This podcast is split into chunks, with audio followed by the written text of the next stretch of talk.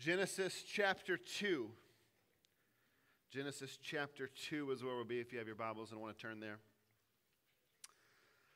Let me start off taking a moment to kind of talk to you about my heart going into what is a difficult topic and difficult sermon. Let me tell you about my, uh, what I'm trying to be intentional in my tone and the approach of how I'm trying to bring this and why. The issue today of gender and of sexuality is a hot topic in our culture. It has been for some time now, and it is not going away anytime soon.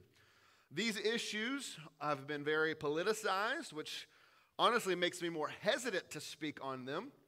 However, the Bible speaks clearly and spoke first. Uh, and so we want to speak to these issues because of that. Because the Bible speaks to them, I felt like we as a church need to be reminded uh, and have clear biblical teaching and understanding to how to think biblically about these issues and not politically about them. Many of you in this room have friends. Uh, you have maybe children or grandchildren or cousins or aunt or uncle or someone in your life who has gone through or who is in the midst of an LGBTQ lifestyle. And so I know a sermon like this is going to be particularly hard for you.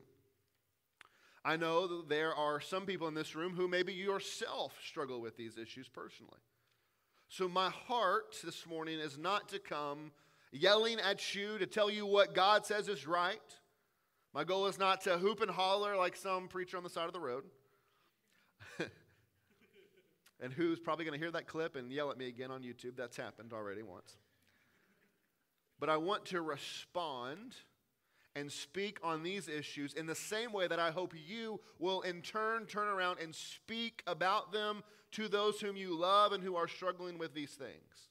I want to speak on these things with love patience, with compassion and grace, while at the same time being unwavering and planted in the truth of God's word. That's what the Bible calls us to do.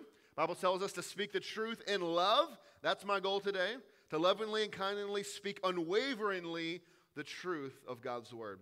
With that said, turn to Genesis chapter 2, starting in verse 5. We're going to do 5 through 7, then we're going to skip a little bit and go 18 through 25. Let's hear the words of God.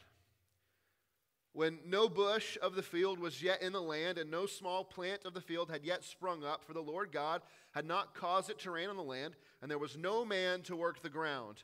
And a mist was going up from the land and was watering the whole face of the ground. Then the Lord God formed the man of dust from the ground and breathed into his nostrils the breath of life, and the man became a living creature. Skip down to 18. Then the Lord God said, It is not good that man should be alone. I will make a helper fit for him. Now, out of the ground, the Lord God had formed every beast of the field and every bird of the heavens and brought them to the man to see what he would call them. And whatever the man called every living creature, that was its name. The man gave names to all the livestock and all the birds of the heavens, to every beast of the field. But for Adam, there was not found a helper fit for him. So the Lord God caused a deep sleep to fall upon the man, and while he slept, took one of his ribs and closed up its place with flesh. And the rib that the Lord God had taken from the man, he made into a woman and brought her to the man. Then the man said, This at last is bone of my bones and flesh of my flesh. She shall be called woman because she was taken out of man. Therefore, a man shall leave his father and mother and hold fast to his wife, and they shall become one flesh. And the man and his wife were both naked and were not ashamed. This is the word of the Lord. A few years ago on Black Friday, I decided it was finally time to upgrade my TV. I had had the same 42 inch TV that I had in my college dorm room, and we'd been married for about six, seven years at that point, and I, and I thought, thought the time has come. And so I started researching, finding all the best deals, knowing if I wanted 4K or not, and well, HDR and all those things. And uh, my wife relented, and I went and got the biggest TV that she would allow me to buy, which is not the biggest I would have bought, but the biggest she would allow me to buy. I hung it up, and it was beautiful. It was clear, it was crisp, it was, it was awesome. It was the future right there. Uh, and, and Kate was like, Yeah, whatever, it's fine. Uh, uh, Kate comes from a family who does not have TVs in their living room, and so I'm just ha- grateful for that. Uh, a, year or so later, Kate began to get headaches, uh, kind of later in the day, and we thought maybe it was because her eyes were straining and she needed glasses potentially. And so she went to the eye doctor, and turned out she didn't need glasses. Um, and so she got glasses, and uh, that was all great. And one day, after she got her glasses in, we sat down one night to watch a show, and she looked at the TV and she said, Whoa, this thing does look great. It's so clear, it's so sharp. I was wondering why we paid so much money for a TV that didn't look any better than our old one. the problem wasn't the TV, the problem was her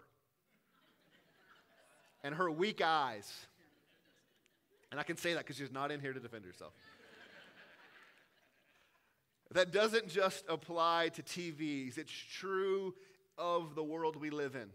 You see, the world we live in is broken, it is upside down, it's distorted.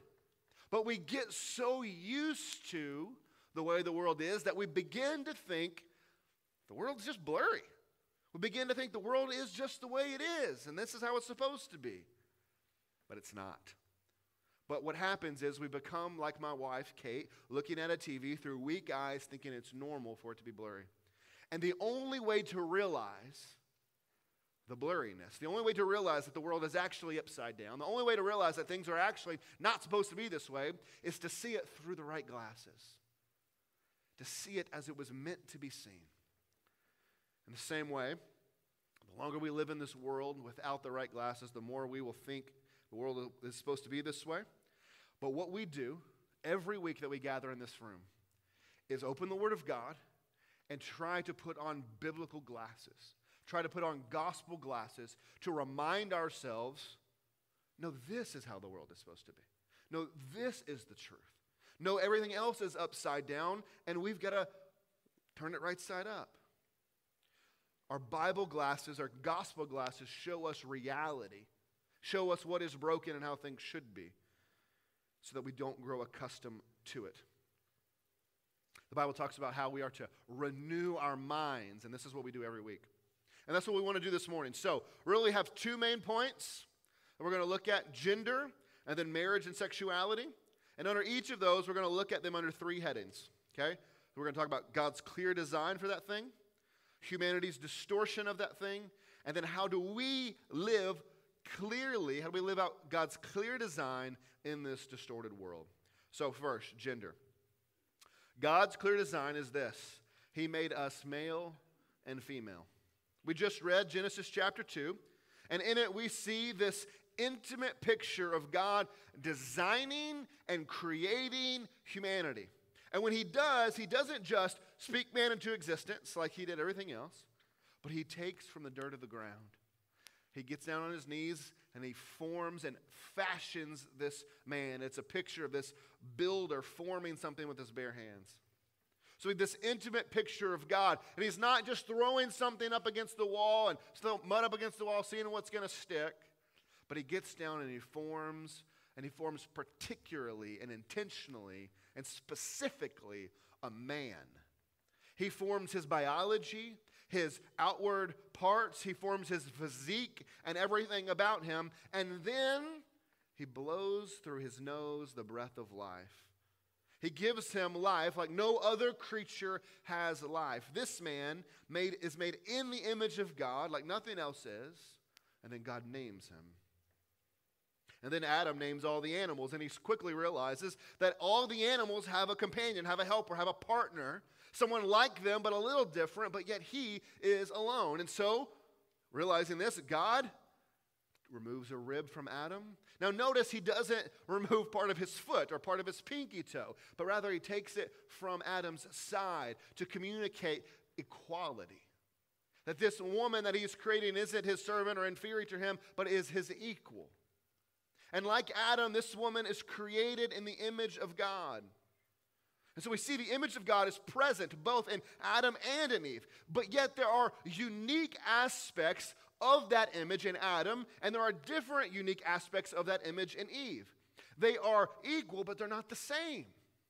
They're different physiologically, biologically, emotionally. They image God equally, but yet differently. They're like two puzzle pieces that by themselves, yes, they image God, but together create a fuller, clearer, more perfect picture of who God is. It's not always easy to bring out the differences in men and women, especially in the particular individuals. But in general, it's much easier to think about. We can talk about men who image God often, how we're bigger and stronger and can function like protectors and providers, like God does, right? We can talk about women who are often more nurturing and caring, the way that God is more nurturing and caring of us. Men are unique and are designed and are intentionally made specifically, and manhood is a beautiful thing. Women are unique, intentionally made specifically, and womanhood is a beautiful thing.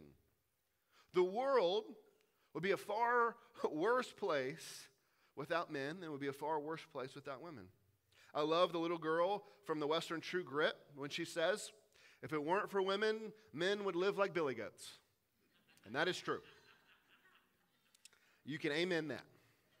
So we believe the Bible is super clear on this issue that God makes, He designs, He fashions men and women who are equal but different. They complement one another. We believe this, on one hand, because it's clear and evident through nature, through what we call general revelation. We see it in the world. But we also believe specifically and earnestly because God has revealed it to us in Scripture, and that's our final authority. But the world has been broken by sin. And because of that, everything is fuzzy and distorted and blurry. And so humanity distorts, changes, perverts God's clear and good design. So let's talk about humanity's distortion. They distort it by saying gender is a human invention. Gender is a human invention. What that means is that gender for the world is not something that God gives intentionally and specifically, but it is something that humanity has simply made up.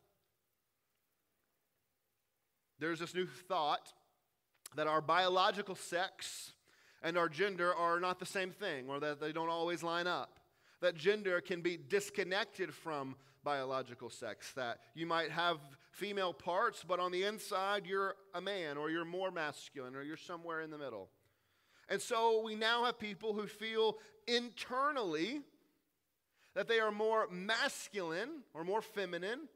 And so they feel like they cannot be happy until they fix this identity problem. So they change their name, they change their pronouns, they change the way they dress, they change their hair. Maybe they even have surgery to align their external parts to align more with how they feel internally. The distortion is that they think gender is something that can change. It's something that is fluid, something that is internal instead of something that was assigned to you by your creator and designer.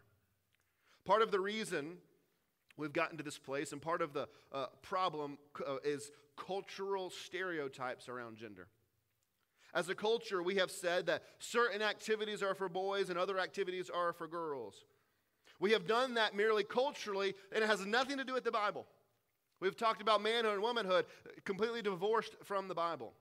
And when you do that, when you say things like, you know, boys like to play with trucks and girls like to play with Barbies, what happens is when you get a little girl who wants to play with trucks or climb trees or get dirty or play football, they begin to believe the cultural narrative that says, well, maybe they're not a girl. When you have a little boy who likes to paint and he likes to draw and he likes to sing and he likes to do these things, you say, well, you know, he's not really a boy boy. These stereotypes are misguided and unhelpful. Men who do not like to go shoot guns are no less manly for not liking to shoot guns. Women who work or who are MMA fighters are no less feminine because they could kick the crap out of you. Activities and hobbies and enjoying different things has absolutely nothing to do with what makes you masculine or feminine, a man or a woman. The notion that gender is fluid, that you can change your gender, or that you can be whichever gender you want, or that there's more than two genders, is a complete and utter rejection of God's good design. It is a human invention and distortion. So, how are we as Christians supposed to live in this upside down, distorted world? How do we live in light of God's clear design in a world that seems to have gone mad with this? The first thing is we approach it with compassion. The enemy wants to destroy people's identity so that they will not understand who they are and therefore will not fulfill all that God has for them. Oh, let me say that again. The enemy, the devil, wants to destroy people's identity so that they will not understand who they are and therefore will not fulfill all God has for them. Do not be fooled.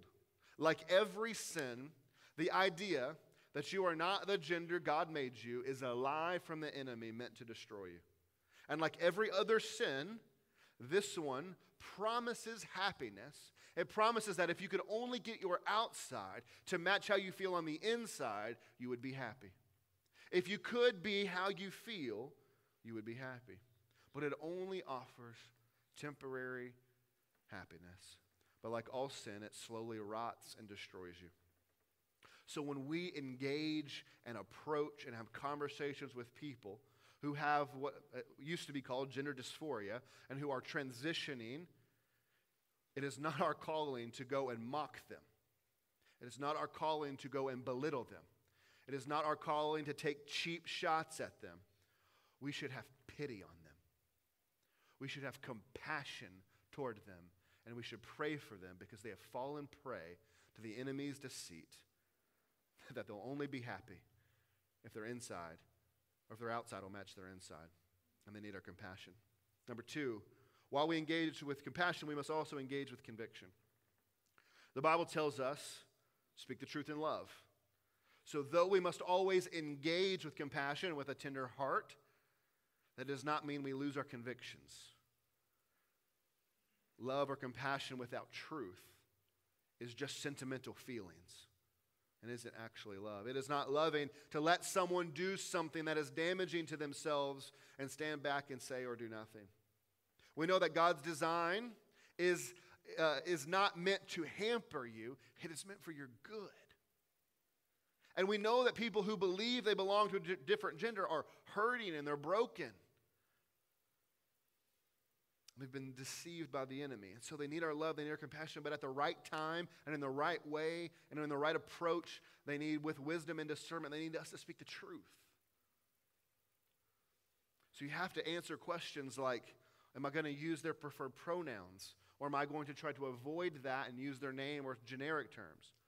It's not my job this morning to bind your conscience one way or the other. That's a complicated issue, but you've got to think about that. How do you approach that issue with both compassion and conviction?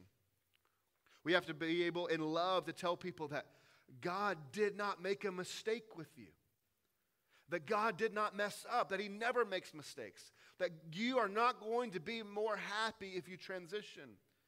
It doesn't mean that you have to go and be super girly girly. It doesn't mean you got to go be a macho man and shoot guns and ride trucks. The world says, change your outside to match your inside. And we want to tell people that God doesn't make mistakes.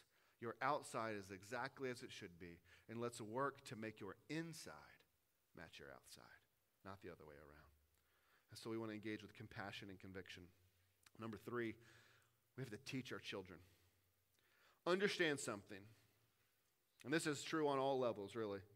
The world is discipling your children right now. Every single day, the world is discipling your children.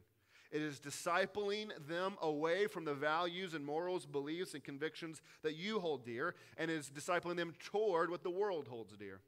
And if you do not counter those forces, your children will be left to fend for themselves alone in a world gone crazy. So you need to be informed on things like what exactly is the school teaching your kids when it comes to sex education? You need to know the content and choose whether or not they should receive that instruction. But more than that, you need to know what are your kids consuming from their friends and online. The internet is a trash heap of every loony idea you can imagine. And they can stumble upon those things easily without even looking. They can come across inappropriate content and all kinds of worldviews and ideologies subtly mixed in there or right in your face without looking. And yet they still will go look because they're curious. They'll seek it out. And so if your kids have TikTok, if they have YouTube, Instagram, or just their friends, they are hearing and are communicating and listening to ideas about what is right and what is wrong, what is acceptable and what is not, what will make you happy, what sexuality is. They are hearing and consuming all of these things. And if you are not engaging with them, and if you're not doing a lot of listening, to them and what they are saying and what they are hearing, you will not be able to combat the false ideologies and ideas that they are being bombarded with every single day. So teach your children. Okay, we've talked about gender. Let's talk about marriage and sexuality. God's clear design is this God invented sex to be experienced exclusively within the covenant of marriage between a man and a woman for the purpose of pleasure and procreation. There's a long definition for you. We go back to Genesis chapter 2 and we find Adam lonely, that there was no one like him. And so God makes this woman to be his helper, to be his partner. And how does Adam respond? He breaks out into song. He says, This is bone of my bones and flesh of my flesh. He meets Eve and he breaks out into song because he finally has someone like him, a helper, a mate, a partner. She's not an identical copy, she's different. But they're like two puzzle pieces that come together. Verse 24 says, Therefore, a man shall leave his father and mother and hold fast to his wife, and they shall become one flesh. And the man and his wife were both naked and were not ashamed.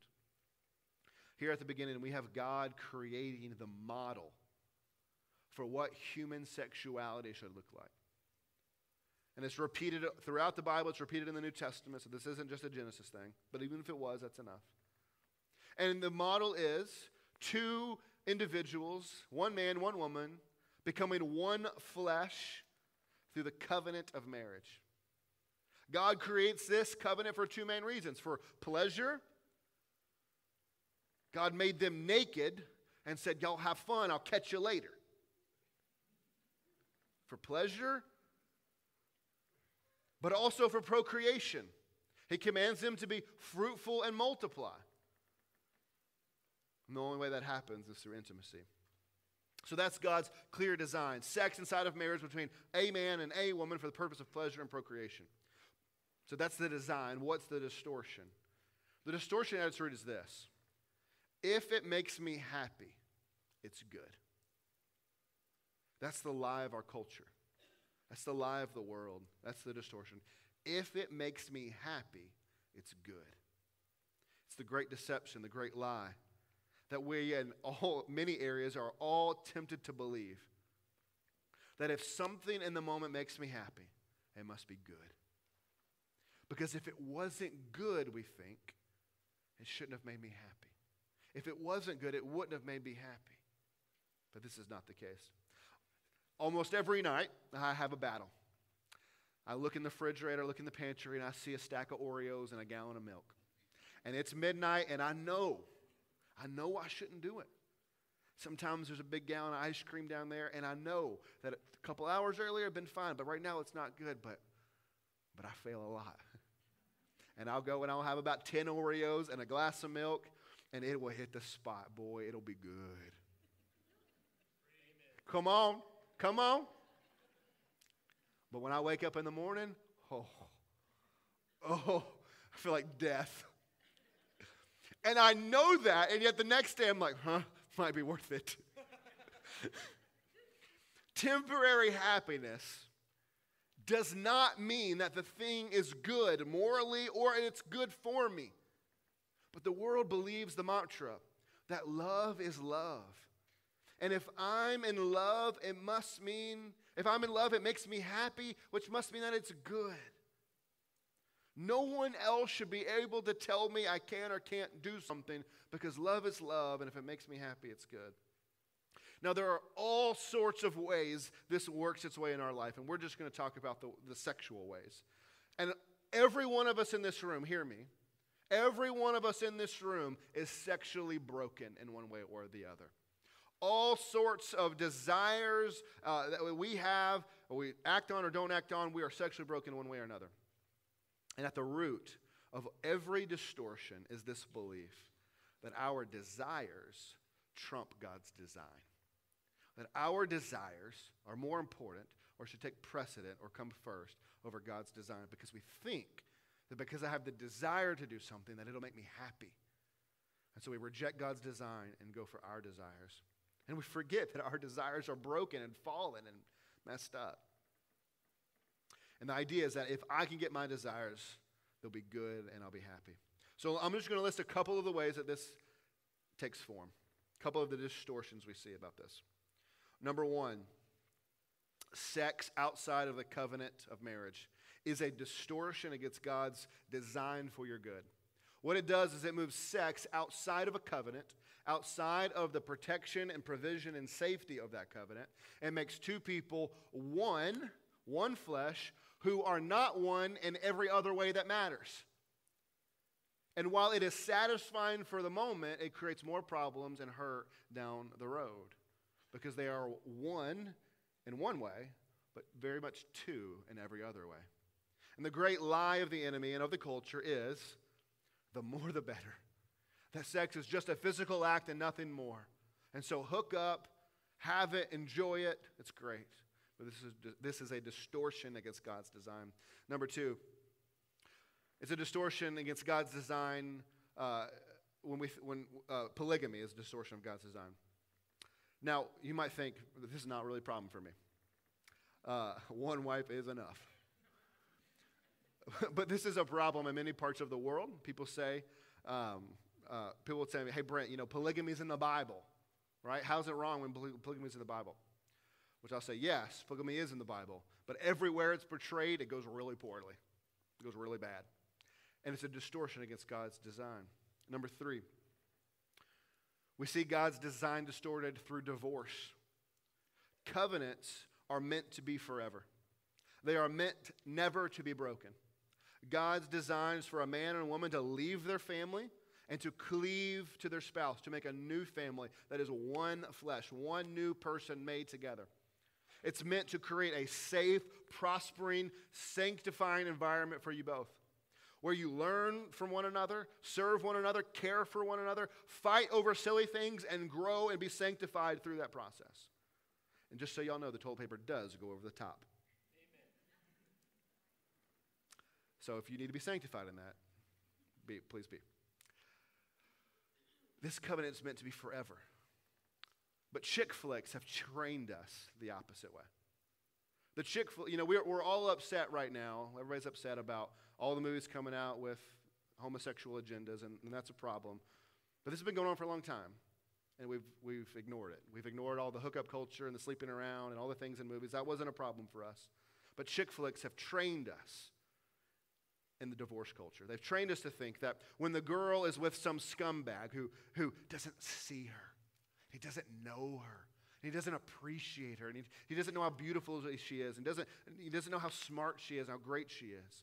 And then some other guy comes along, and he's cute and quirky, and you know, he notices her, he appreciates her, he defends her, he fights for her. What do we do? We root for her to leave the scumbag, divorce the scumbag, and get with this guy. We root for the affair, we root for the divorce, and we do it without even realizing what we're doing.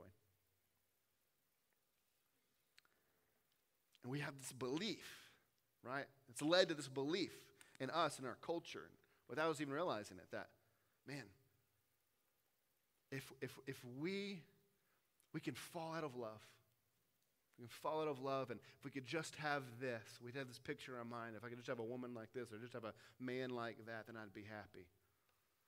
We believe that lie, and we embrace the distortion, whether through divorce or adultery, that I'll be happy on the other side of the, the river. Number four, God's designs get distorted through homosexuality. Not only does God clearly tell us homosexuality is a sin, but nature tells us as well. Romans 1 and 2 tell us that sin in particular is in, in particular rebellion against God's design. That it is not just a matter of improper timing and order, like sex before marriage is, right? Like sex, sex is good. It's a good, godly created thing. But when we have sex before marriage, we just got the timing wrong, right? And got the order of events wrong. Homosexuality is a rejection, a complete rejection of the plans and designs of the Creator. All of these are distortions. All of these are rejections of God's design and intention. And we believe God's designs are not meant to restrict us, but they are meant to be the trellis on which our life can grow, and the path to which we can find true fulfillment and happiness. The restrictions are meant for our good, our prospering, and our joy. They're not meant to hurt us, they're meant for our good. We believe that all the distortions on God, or of God's design bring temporary pleasure. They do. They promise happiness and they bring temporary happiness, but they ultimately destroy our lives. So, how do we live clearly in this distorted world? How do we live clearly? Live out God's clear design in a world that has embraced hookup culture, has embraced living together before you're married, has embraced divorce culture, has embraced homosexuality and the LGBTQ agenda. A couple things. One, remember that God has the right to tell us what to do with our bodies. God has the right to tell us what to do with our bodies. You see, the world believes the mantra, my body, my choice. But we do not think that these bodies are exclusively ours, that we are rather stewards of these bodies. Our life and of our lives. And if you are a Christian in particular, the scriptures, scriptures tell us that we are bought with a price and we are not our own. I do not have the right to do with my body as I see fit. And when I do, when I do with my body as I see fit against God, it is treason and an offense against Him, against the creator and designer who determined and designed our bodies and how they are supposed to work and operate. We do not stand on our own thoughts or our own reason. We stand on the words of God, the words of the Creator, and we must stand firm on issues of hookup culture, of, of, of divorce, of living together before you're married, of LGBTQ issues. I read recently 80% of people who are 35 years old and younger affirm same sex marriage. And they say that if you want to stay with the times and relevant, you must too. And to that we must say, God has spoken. Here I stand, and I can do no other. I'm going to stand firm. Two, you can love sinners without affirming their choices. You see, we have the, humanity has this identity crisis. We've always had it, but it's really out front and center right now.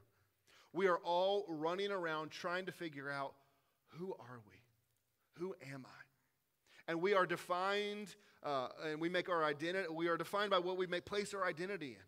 We place it in relationships and in sports and in money and in power and beauty and so many other things. And none of them are actually who you are. You are not those things. You are not your successes, and you are not your failures either.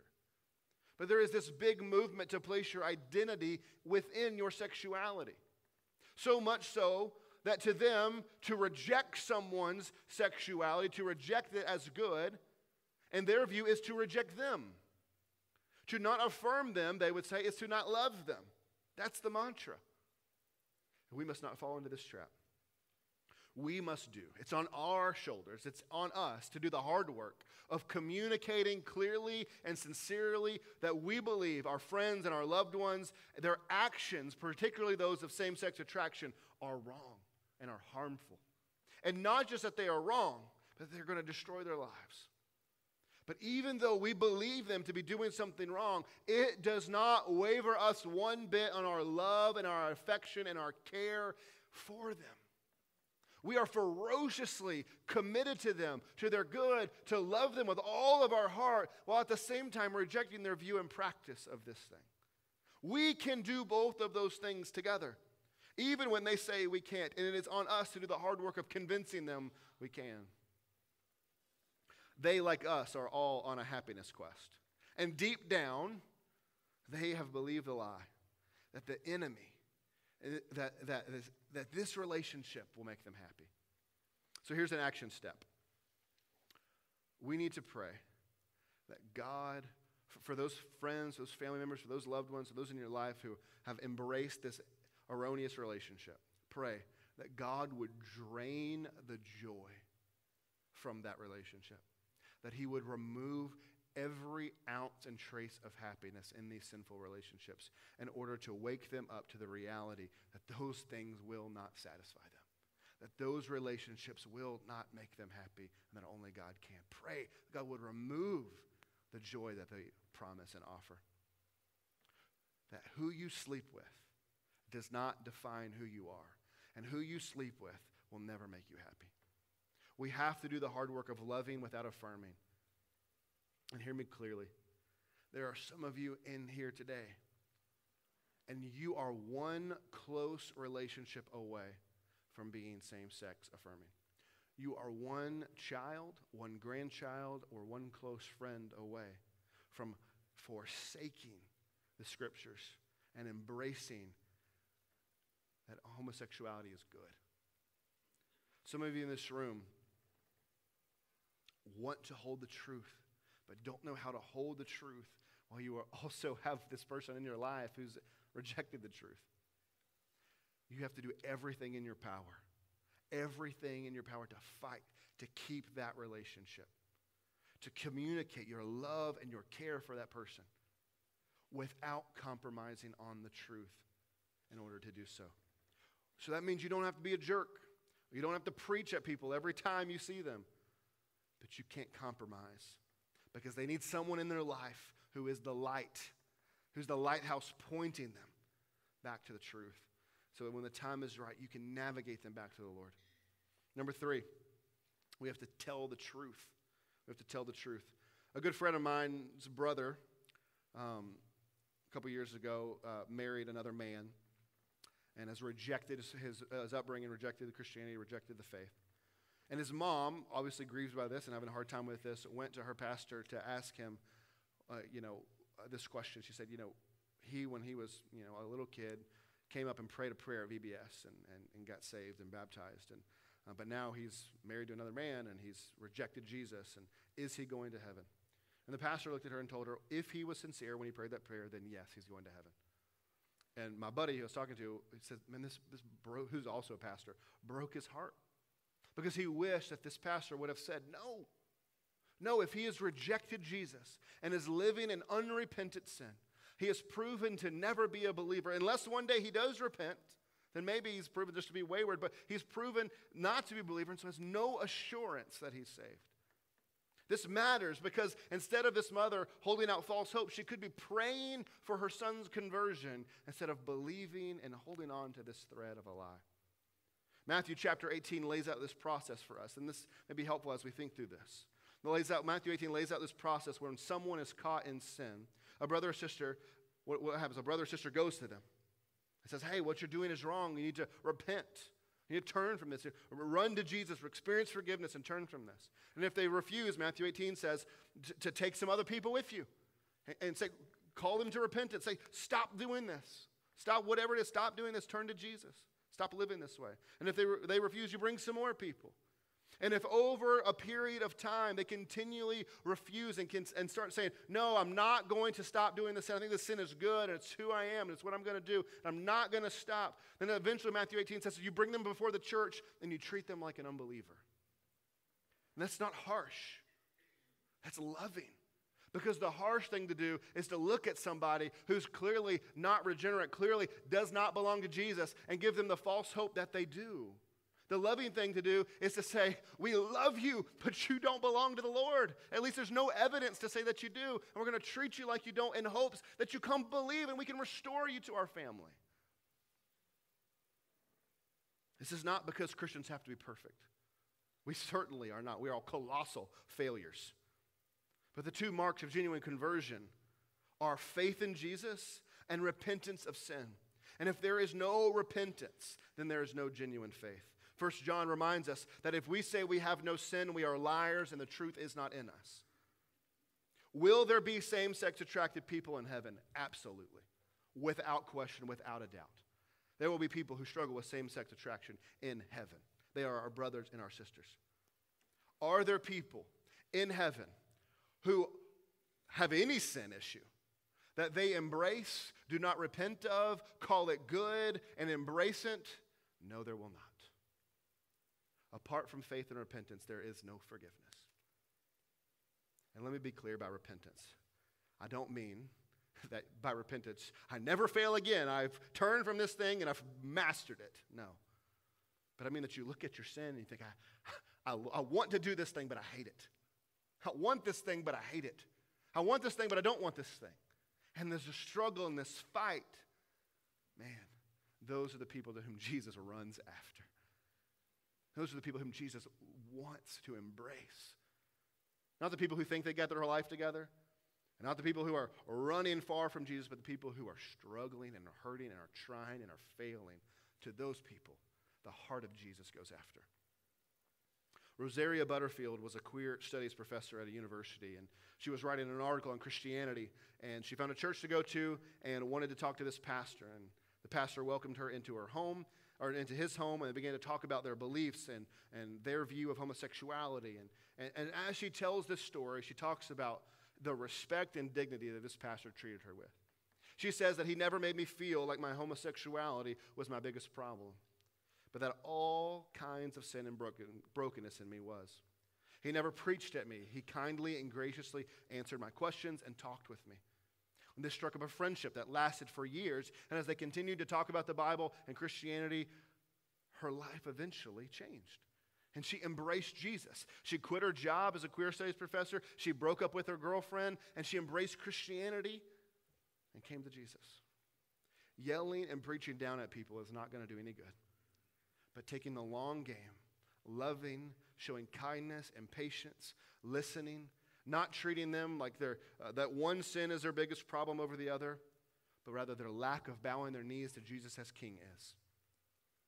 So, my hope is that you'll have the opportunity to speak the truth in love, to point them to a better way, a way of true joy and fulfillment, the likes of which they've never tasted.